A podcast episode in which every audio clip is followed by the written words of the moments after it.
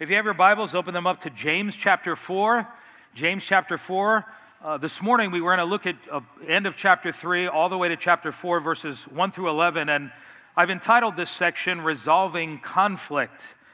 Now, this is a real relevant subject, I think, because we all know what's going on in our culture today. And by God's providence, it's interesting that we are dealing with this particular text in which we find ourselves.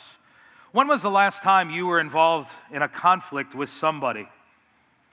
What was your response? You say, Well, I had a fight on the way to church with my spouse. By the way, that often happens, doesn't it? When you're in this spirit of trying to worship God, you end up getting a conflict. Was it with your kids, your boss, maybe a coworker, or today, social media is a medium that's used and it often generates a lot of conflict and a lot of hatred. What was the source of the conflict in which you found yourself? Now, we have to understand several facts about conflict. This is very important. Number one, conflict is inevitable. You're never going to be able to avoid conflict completely because we live in a fallen world with fallen people. Even Christians are going to engage in conflict. Secondly, conflict could either be beneficial or it can be destructive, depending on how you respond to it. Thirdly, conflict resolution is not always possible. The Bible says, as far as it depends on you, be at peace with all men. We may try to resolve conflict, but the other person does not want to. And then finally, conflict is like salsa in that it's either mild, medium, or hot. Some of us have been in mild conflicts, some of us have been in extreme conflicts. Now, notice what James says in verse 1, because really this is the crux of the section. James is writing to a group of beleaguered Jews who are suffering persecution. They've been dispossessed from their homes. And they were experiencing fights, just like churches do today. He says in verse 1 what causes fights? And the Greek word there literally refers to wars. What causes wars? Obviously, on a national or international level. And then he says, What causes quarrels? That would be personal skirmishes. He says, What causes fights and quarrels among you? Now, why does he ask this question? Well, he did it in chapter 3, verse 13. He asked the question there, Who is wise and understanding among you?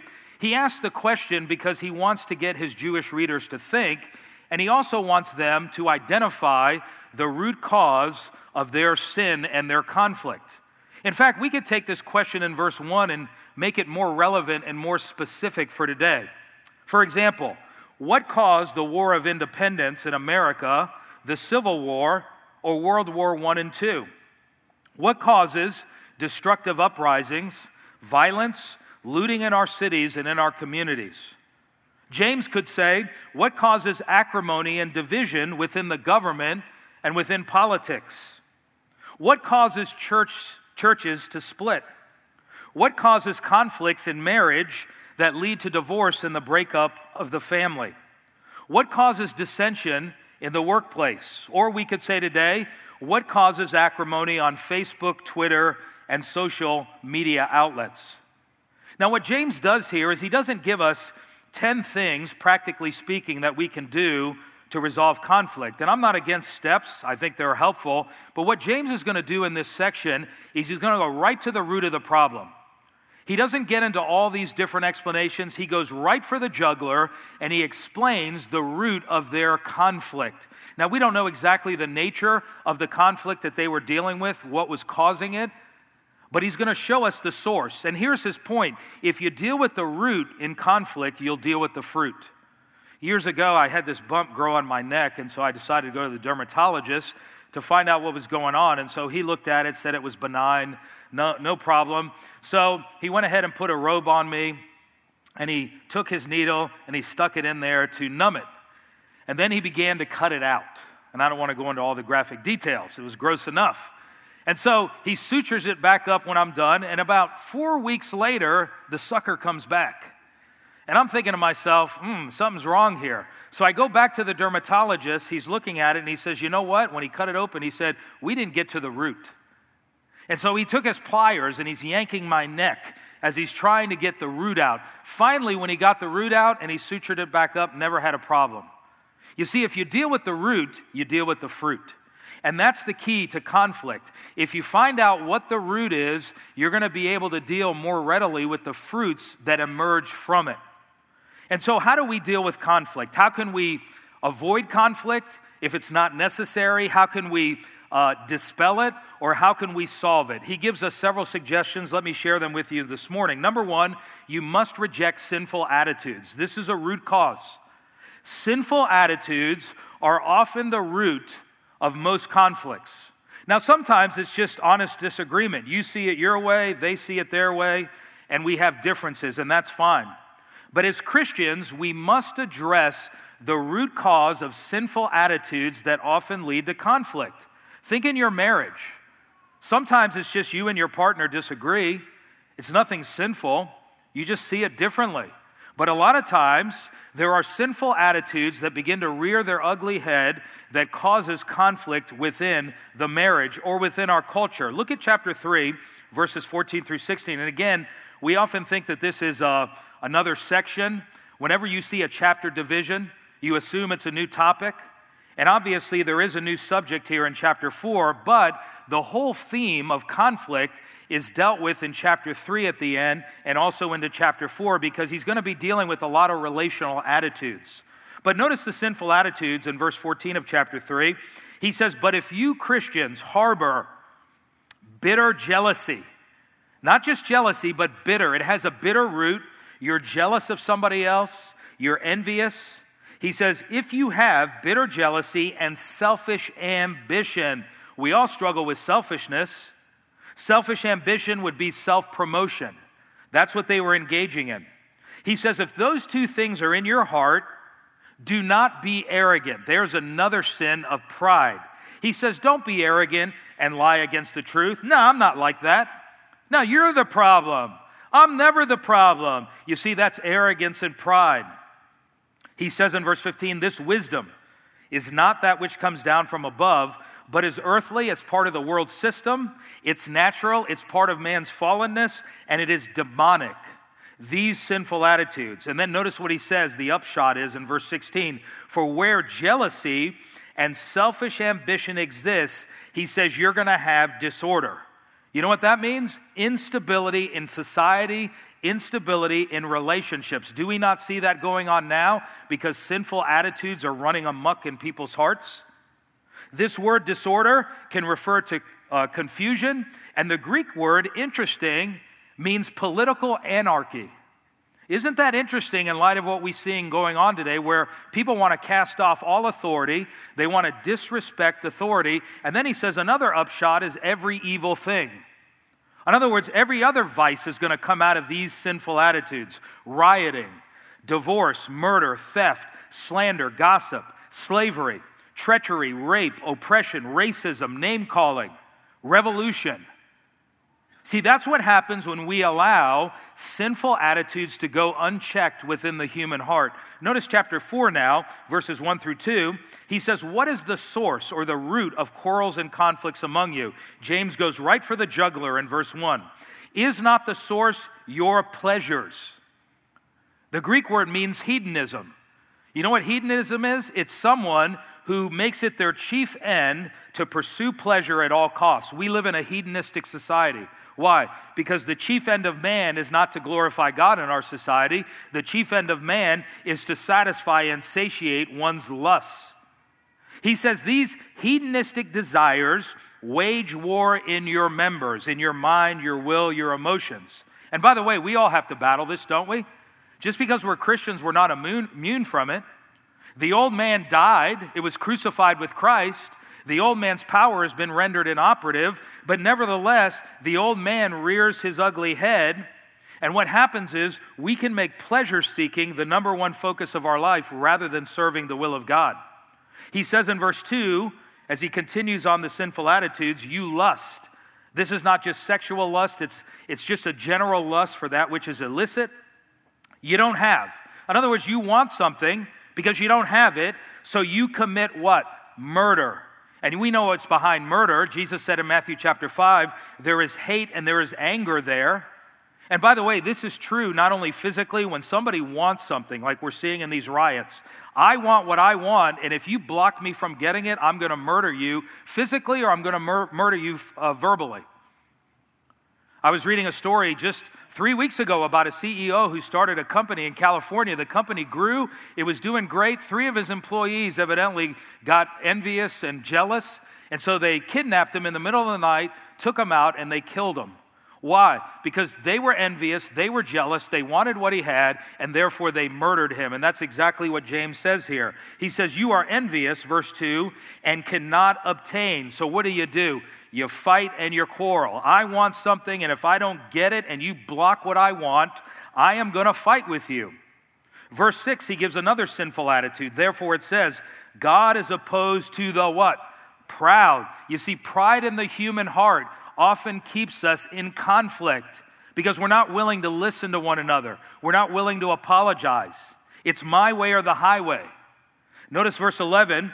He gives another one. He says, verse 11, do not speak against one another. They were speaking ill will towards one another. Brethren, he who speaks against a brother, here it is, or judges his brother See, judgmentalism. Now, we're called to judge in the sense that we're called to discriminate. We're called to discern good from evil, right from wrong. That's biblical discrimination. But this is unbiblical judging. This is when I judge people based on the externals their socioeconomic status, their skin color, their race, how they look. See, that's sinful judging. And so, if we were to summarize, based on what James said here in chapter 3 and 4, here are the sinful attitudes that are often rooted within the heart of man because man is a sinner by nature and by choice. And even though he is a Christian, if he's not ruled by the Spirit of God, these sinful attitudes will emerge their ugly head and you will have conflict. Here are the sinful attitudes jealousy, lust, envy, selfishness, pride, hatred, lying, pleasure seeking, anger, judging. And then I would add this fear, insecurity, indifference, impatience, and unkindness. See, if we want to deal with conflict in our life, we got to deal with the root, James says, which is these demonic, worldly, fleshly attitudes. That's where they come from. Now, obviously, we know about the re- recent unrest that's going on, and the police officer and we all saw this video. We saw what he did. Now, here's the question why was there conflict between this man and the police officer? Obviously, there are other things going on there. But ultimately, that police officer, and I think most Americans agree with this, it's irrefutable evidence, that he mistreated him, ultimately leading to his death. Why did he do that? Sin in the heart, pride, oppression, racism, that what was going on in his heart. You see, and that ultimately led to him murdering this man, as James said, and it led to the conflict. Now, obviously, uh, George Floyd may have done some things. I know he didn't resist arrest, but there may have been some other things prior. But ultimately, what the officer did was wrong, and we condemn what he did, what is wrong. Sin in the heart. On the other hand, when you notice the rioting that's going on in our culture, not the peaceful protesting, I think none of us here have a problem with that. But when you see the looting and the pillaging, I just read this morning in between services, another cop just got ambushed and killed. See, what is going on here? These are individuals that are not interested in social justice. They are interested in venting their hate, they're interested in venting their envy and their jealousy. And you see, that's sin in the heart. That's why, if we're going to see a rectification of this in our culture, we can't deal with symptoms. We have to deal with the root of the issue, which is Jesus Christ. He's the only one who can transform the human heart. And when He transforms the human heart, we see people the way God sees them. And by the way, we're always going to have racism, it'll never go away. Why? Because we live in a fallen world with fallen people. But the more we preach the gospel, the more that people are transformed, potentially, there is greater reconciliation. And I say potentially, you know why? Because listen, there are some racist churches. And you show me a racist church, I'll show you a dead church. Because listen, that is not to be in our heart. And so here's the question you got to ask yourself. If you're in conflict with somebody, your spouse, ex spouse, boss, your child, whatever it is, you need to ask yourself this question Am I the root of the problem? Is it my sinful attitudes? Now, I know sometimes that's hard to tell because it's gray. You know, did I overstep the line here? Did I get in the flesh? But in humility, we all have to ask this question Is the root of the problem in all of my conflicts my own sinful heart that I need to own up to? I need to confess and I need to get it right with that person. You say, no, it's them. Maybe it is them. Now, you could try to diffuse it, even though they may be the problem, and we've all dealt with people that they are clearly the problem. They just have immature, sinful attitudes. But that's the key. You say, well, how can I root those sinful attitudes out? Because listen, they wage war on our members, do they not? We all struggle with these attitudes to a lesser degree or not. You have to be in the Word of God. It is so critical that you and I are meditating on the Word of God. The Word of God is the mind of God. And when you meditate on the Word of God, you are getting the mind of God and you're seeing life from His perspective. That's wisdom. And as you imbibe the Word of God and let it dwell within you richly, Colossians chapter 3, you're going to think the way God thinks. You're going to be controlled by the Spirit. See, being controlled by the Spirit is not a mystical thing, it simply means to let the Word of God dwell within you richly. And as you walk in the power of the Holy Spirit, you're going, to mess, uh, you're going to manifest the fruit of the Spirit, which is love, joy, peace, patience, kindness, goodness, gentleness, self control. See, those are all godly virtues. And listen, you got to hang around Christians, not that we don't reach non believers, but we have to hang around believers that are going to build us up because bad company corrupts good morals. And so, the first way to deal with conflict in your relationships, examine your heart. Is it sinful attitudes in my heart? I was listening to a preacher this week, and he said that he saw this gentleman pull off a car dealership lot. He had just bought the car. And evidently, the guy who just bought the car, he evidently cut somebody off. And these two cars ended up driving ahead of this uh, guy who bought his new car, and they cut him off to where he couldn't go anywhere. And the two guys got out of their car. They must have been friends. And they took soda pop cans, they clicked them open, and they poured soda pop all over his car. This is his new car.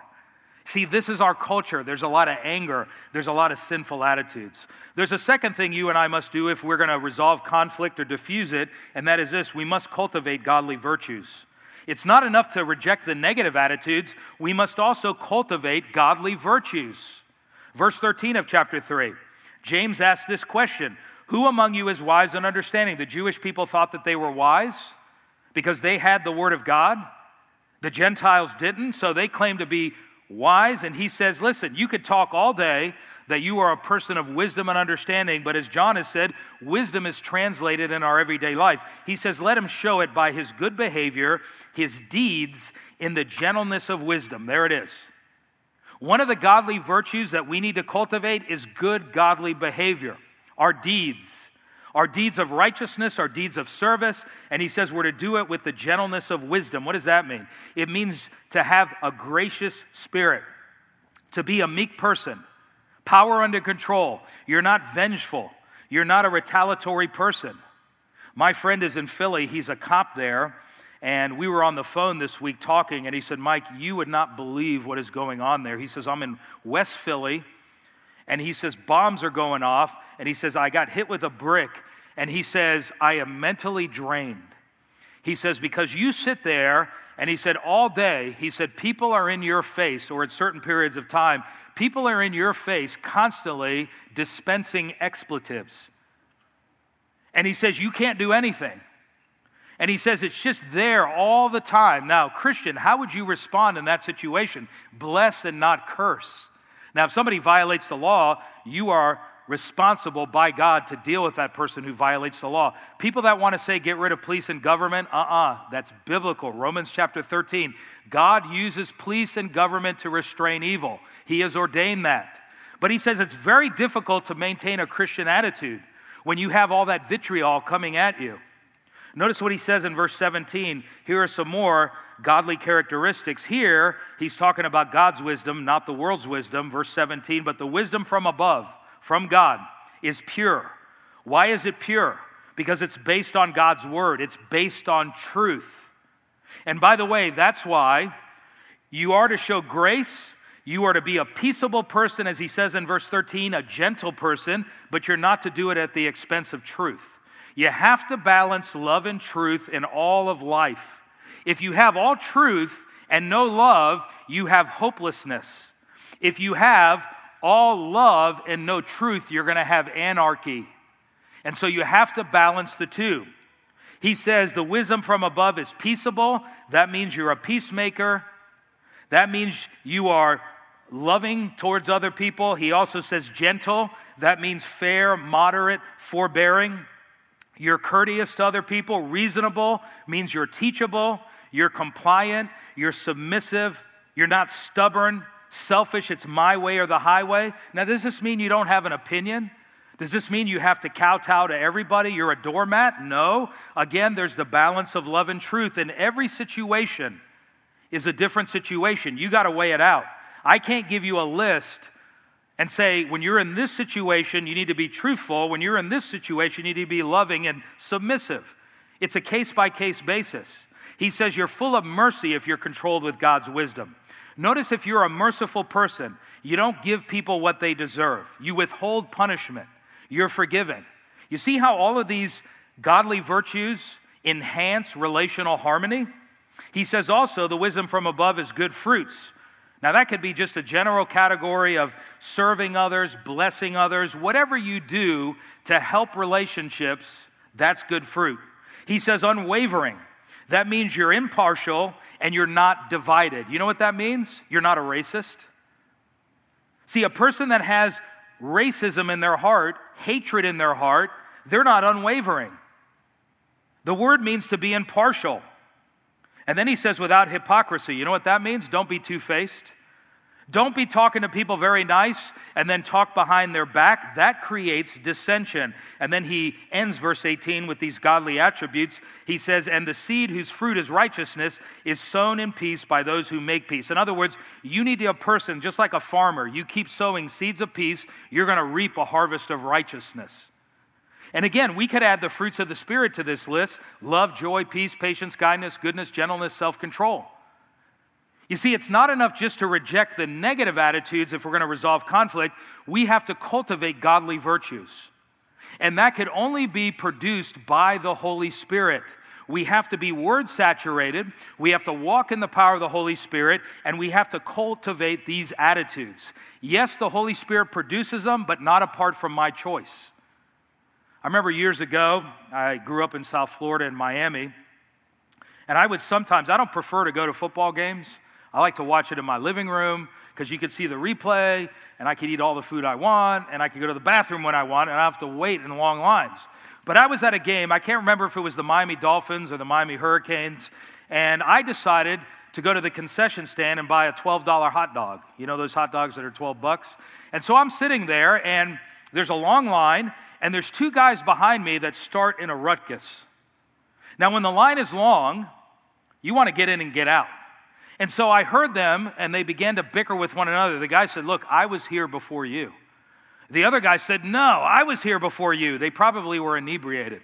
And they started to go, and I thought, Ooh, this is going to break out into something, and I'm nearby. So I turned around to both of them and I said, Hey guys, I said, How about both of you get in front of me? And they looked at me. No, don't, don't praise me because, uh, listen, I get in the flesh sometimes and I say things I shouldn't. Jesus gets the glory for that one. I don't take credit. But I'm just telling you, in that moment, I was in the spirit and they looked at me and it totally diffused the situation. Boom, gone, evaporated. A gentle answer turns away wrath, Proverbs 15, but a harsh word stirs up what? Anger. We understand this. And so we have to cultivate godly virtues. There's a third thing we must do if we're going to diffuse conflict and resolve it, and that is we must pray about our unmet needs and desires rather than fight with others. Do you know that most conflicts, it's usually because there are unmet needs and desires? Think about why there's conflict in our culture. The black community is saying, hey, we feel that we are being trashed. We feel that we're being mistreated by police officers and by society in general. And then you got other people saying, hey, I feel neglected. Remember the widows in Acts chapter 6? Their needs were not being met, and so it created conflict. Whenever you have needs and desires that go unmet, whether they be good or bad, you're going to have conflict. Because if I block what you want, there's going to be conflict there. And so notice what James says here in verse 1 of chapter 4.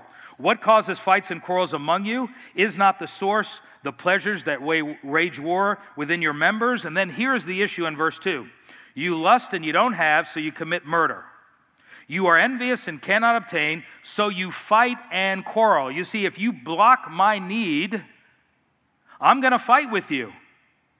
You do not have because you do not ask. And you know, we don't know exactly what they were fighting uh, for in the church here. It could have been over positions of authority, because in James chapter 3, he said, Let not many of you become teachers, lest you incur a stricter judgment. In that day, being in the position of teacher was a position of clout. And so some of them were selfishly vying to be in these positions of leadership. It could have been some of them were poor, as we know from this letter. Remember, they were showing preferential treatment to the rich in chapter 2. They were giving them the best seats in the house. And so some of them were trying to curry the favor of the rich. Why? Because if you're poor and you can't feed your family, and this rich guy over here, if I can get him to like me, he's going to support my family. And so they were vying and fighting with one another in order to get their needs met. And we would understand that because most of us here don't lack. And so he's saying, look, guys, instead of fighting, he says in verse 3, you ought to be going to God in prayer and asking God to meet your need. And this is a good principle. Whenever you and I have needs and desires, we need to go to God and bring them to God. If we have unmet needs, what does the Bible say? My God will supply all your needs according to his riches and glory. If you're putting God first, God has got your back. He will take care of your needs, not necessarily your greeds. Also, if you have desires that are legitimate, bring them to God. Psalm 37 4, delight yourself in the Lord, and he will give you what? The desires of your heart. Now, that's not necessarily a carte blanche promise, a blank check like the prosperity teachers teach. You know, name it and claim it. That's not what that means. But listen, God is our heavenly Father, He cares about us. And so many Christians don't bring their needs and desires to God because they think God's not interested in them or He doesn't want to answer, or I prayed three times and God didn't deliver, so I gave up. No, how about praying for six months or a year? Keep asking, keep seeking, and keep knocking. But notice what James indicts them with here. He says, Look, bring your needs to God rather than fight with each other, rather than manipulate relationships. Bring your needs to God and your desires. But here's the condition he says, You ask, verse 3, and don't receive because you ask with wrong motives, so that you may spend it on your pleasures. See, here's the problem in the condition. If we want God to answer our prayers, we have to meet God's condition, and that is we have to pray with the right motive. For example, you have a husband and wife, and the husband's always wanted a boat. He loves to fish. And here's the wife who says, We can't get a boat because we can't afford it. The husband says, Yeah, but I want a boat. You know that I love to fish. You know that I need alone time so that I'm not a bear to live with when I'm home. So I got to get this boat. The wife says, Listen, we are up to debt in our gills and we cannot afford it. And so the conflict ensues. Why? Because the husband wants something and the wife says, We can't do it. Well, what you ought to do is take it to the Lord in prayer. All right, we can't afford it, so let me start to pray and ask God to supply a boat. You say no, you wouldn't do that. Absolutely. Now, God has the right to say no. And you say, God, I want what you want more than what I want. Lord, I'm presenting my desires to you. If you choose to say no, that's fine. But God, there's nothing inherently evil with a boat, so I'm trusting in you rather than have the conflict in the marriage. Or here's a wife who's living with a man who basically doesn't meet her needs. He's indifferent to the marriage. He just is not investing in the marriage. She can manipulate and fight with him and scream at him and nag at him, or she could take her unmet needs to the Lord and say, God, you know my husband. You know what he's doing. Lord, you see how selfish he is, and vice versa. You see, bring your needs to God in prayer. That's exactly what God wants us to do, and we often don't do that because it's hard to do. We don't want to wait on the Lord. Now, listen carefully. Are you listening? Say amen. One of the needs in our culture and desires is that there would be social justice. We all know this. And there's a lot of other needs and desires in our culture, some of them bad, some of them good. But listen carefully. You know how that we solve the problem? Is the church on its knees. That's not to say we don't do practical things. But listen, the way we solve the problem is through prayer, and this is what the church is not doing. So I say it this way we are partially culpable for what's going on in our culture today. The church is. And here's the reason why we see our culture going to hell in a handbasket, and the church is somewhat indifferent. We're not seeking the Lord in prayer. We're not getting on our face before God and repenting, as we're going to see in a minute. You see, the way we resolve conflict in our families and other ways is yes, we have to talk about it, we have to get practical, I get that, but are we bringing it to the Lord in prayer? And I'm afraid the church is not doing that. Why? Because we're too busy, we're too lazy, we have a lot of other things that we need to do. And James is saying, look, quit fussing and fighting with one another, bring your needs to God. And by the way, if you do, make sure that you're not just coming to God because you want to keep up with the Joneses. Because if that's your motive, God's not going to answer your prayer. If you say, God, I have a real need financially, and Lord, I want to start an internet porn business because a lot of people are making a lot of money, and I'm asking you in Jesus' name, do you think God's going to answer that prayer? Absolutely not, because it's wrong motive, and you're praying out of God's will, and it's not in Jesus' name. Well, there's a fourth way that you and I can resolve conflict or diffuse it, and that is this Confess and repent of your worldly responses to conflict. We have to repent and confess our worldly responses to conflict. Now, James in verse 4 goes right for the root, and I'll tell you what, James does not mince any words here. He says, You adulteresses. Adulteresses. Why does he use the feminine here? Because Israel was the wife of God in the Old Testament. In the New Testament, we are the bride of Christ. He says, You guys are a bunch of adulterers. Do you not know that friendship, this isn't casual friendship, this is a deep affection and a love. He says, Do you not know that friendship with the world, the world's system, the evil order, is hostility towards God? Therefore, whoever wishes to be a friend of the world, wow, makes himself an enemy of God. In other words, you cannot love the world system and love God at the same time. They are mutually exclusive. Now, we got to live in the world, but we can't be of the world. And if our values represent the world more than godly values, listen, you're a worldly Christian. You say, I'm not worldly, I don't drink, I don't go to the bars, I don't say foul language. But let me ask you a question what are your values? How about your time and your money? Are you investing in the Lord's kingdom? Are you giving to the Lord? Are you resolving conflict the way the world does or the way God wants you to? Now, we'll blow it. We're not perfect, but we get it right with God. And so James here says, stop being a bunch of spiritual adulterers. You know what a, adultery is? It means spiritually you are shacking up with another lover. See, a lot of Christians, they're fornicating with the world. They got another lover, which is the world. I remember years ago, I had a couple call me in New Jersey and they said, We need some counsel. We're having problems in our marriage. I said, Okay. So I met with them. And I mean, the wife went off on a tirade. I couldn't believe it was coming out of her mouth, but she was frustrated. She says, I wanted a business trip with my husband and my kids. They're little kids.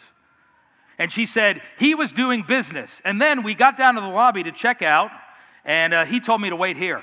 And so he said, I sat, she said, I sat down in that lobby for about an hour well, come to find out, he was up in the hotel room having sex with another woman while his wife was down there waiting with the kids. and mean, she was ballistic in this conversation. You know what he's doing? He's committing adultery. You know, a lot of Christians commit spiritual adultery. Why? Because there is just as much divorce in the church today as there is in the culture.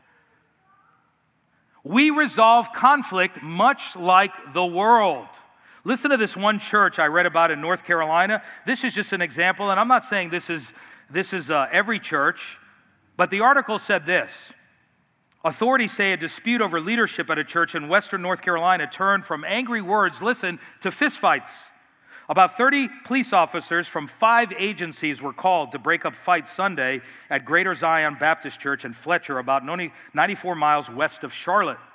Henderson County Sheriff's Captain Jerry Rice says the brawl is under investigation and no one appears to be seriously hurt.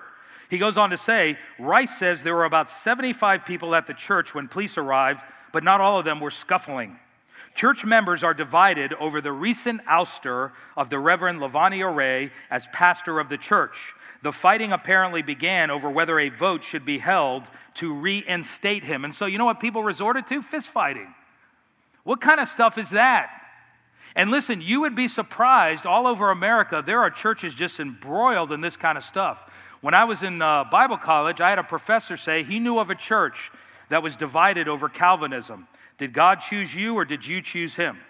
And so they had congregants who were split over this issue of human responsibility, divine election. Well, they had a potluck dinner, and this happened.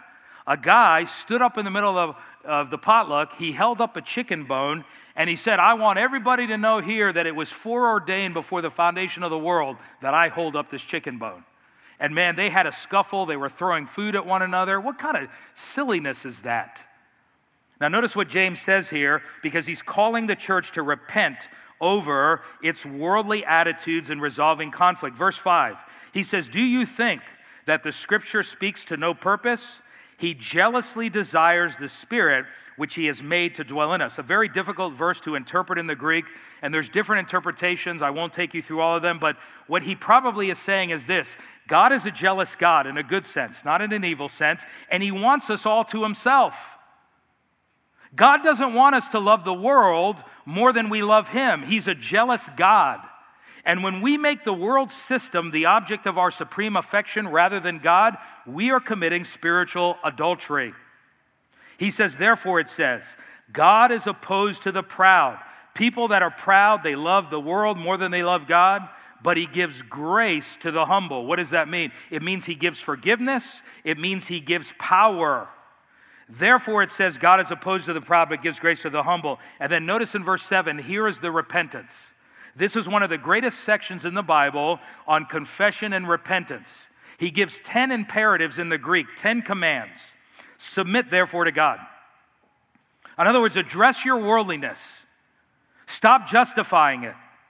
He says, submit to God, and that's where this all starts.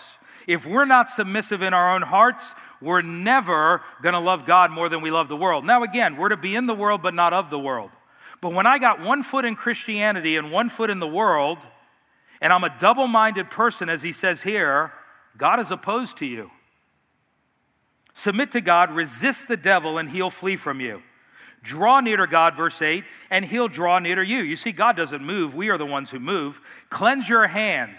That's your outward behavior, you sinners, and then purify your heart. You see, God's not just interested in dealing with the external, God wants us to deal with what's on the inside of us. He says, You double minded.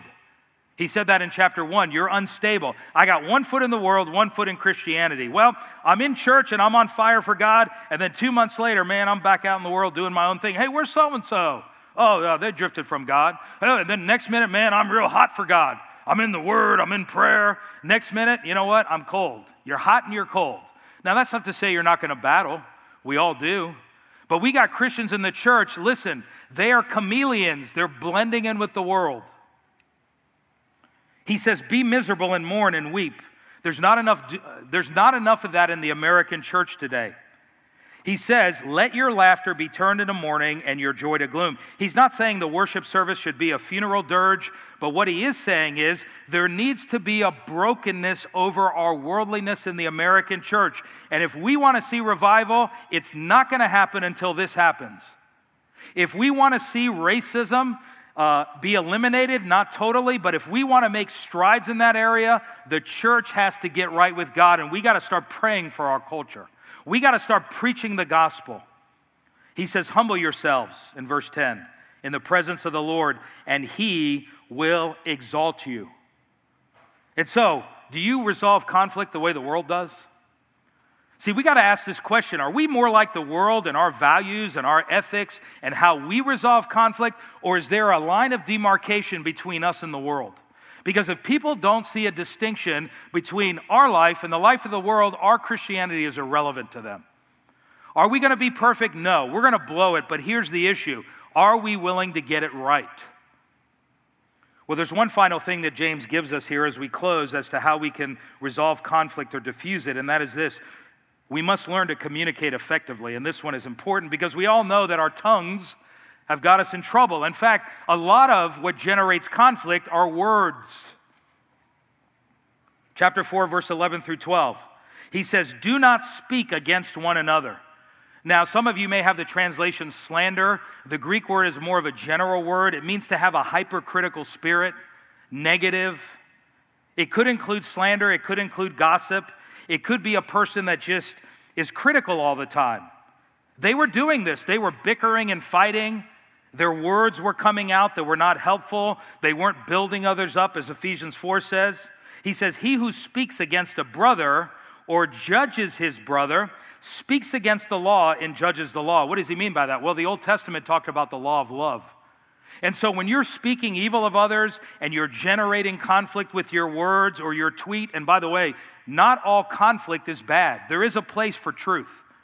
I'm not saying that if you're ever in a conflict, it's because you're sinning. Sometimes it's truth and truth divides. But again, it's how we say it, it's how we do it. They were violating the law of love. He says, But if you judge the law, that is the law of love, you are not doers of the law, but you are judges of it. In other words, you're putting aside the law of God, the law of love, because you now have become the judge and you are assassinating people verbally. Therefore, verse 12. There is only one lawgiver and judge, the one who is able to save and destroy. In other words, God's the ultimate judge. He says, But who are you to judge your neighbor with your words? And so here's the principle watch your verbal communication.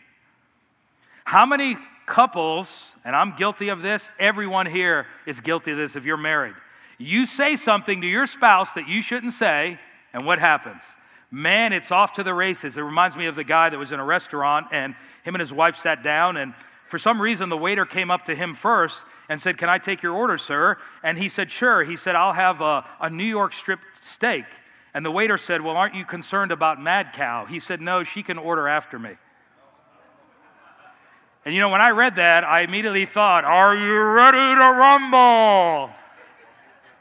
You see, it's our words we say things that are nasty and critical. And we could be that on social media. Christians are to be known on social media for love and truth. You got to balance both. Some people are all love and they don't want to talk truth because they're afraid it divides. But you got some Christians that are venomous with their words. It's all truth, but it's not dressed in love. And so we have to be careful. So let's summarize. What did we learn this morning? If you and I are going to resolve conflict, we're going to diffuse it, Reject sinful attitudes. That's the first thing. Secondly, cultivate godly virtues. Thirdly, pray about your unmet needs and desires rather than fight with others. Number four, confess and repent of your worldly responses to conflict. Make sure you're not a worldly Christian. Number five, learn to communicate effectively. Now, as we close, I'm going to give you in rapid fire succession a couple of other principles here. Just mention them to help you with conflict. Number six, learn to overlook offenses. Stop wearing your feelings on your sleeve. Stop getting offended by everything. Well, you know, the pastor didn't notice my, my colored toothpicks at the 4th of July picnic, so I'm offended.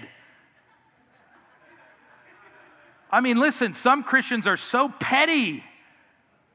Learn to forgive and overlook offenses. Yes, you can call something out. And that's the seventh thing address offenses if you can't let it go. If it gets in your craw and you can't let it go, you need to go to that person. Number eight, be honest, loving, and humble. Don't go to them and blast them out. Number nine, seek a win win solution if possible. That's not always possible. But listen, that's what we're going to have to do with the divide in our country. We're talking at each other, we're not talking to each other. Number 10, accept being wronged in some situations to avoid hurting your testimony or that of the church. This is a tough one. Because you know what Paul says? They were litigating in Corinth. And he says the fact that you're taking another Christian to court, he says it's a bad testimony. He says, why not be wronged? Why not be wronged? That one is tough, is it not? It's hard for us to be wronged by other people and to let it go. Number 11, watch your body language and tone. Is something wrong? No. Are you sure, sweetheart? Yeah, I'm fine. You ever been there before? The Cold War? Number 12, choose to forgive regardless. Learn to listen. Often, when I have fought with my wife, I want her to get done so that I can ransack her with what I want to say. And then finally, apologize when you are wrong. If you are wrong, say, you know what? Man, I blew it. Now, sometimes it may take a day before you realize, you know what? The Lord, the, the Holy Spirit shows up and says, uh, You were the problem in this situation. You're like, Oh, Lord, I got to go back to her again. And so you got to get your heart right. So let me ask you a question Are you embroiled in some type of conflict right now with somebody? Are you the problem? You say they're the problem. Well, then you know what? Pray about it. You say, I'm not going to rectify that relationship until they come to me first. Well, listen, you know what maturity does? Sometimes, if you know someone has something against you, what did Jesus say in Matthew 5? Go to them and try to get it right. as far as it depends on you. But if they don't want to get it right, then you move on. So I want to encourage you be a biblical, spirit filled Christian. That's how we deal with conflict. Let's pray.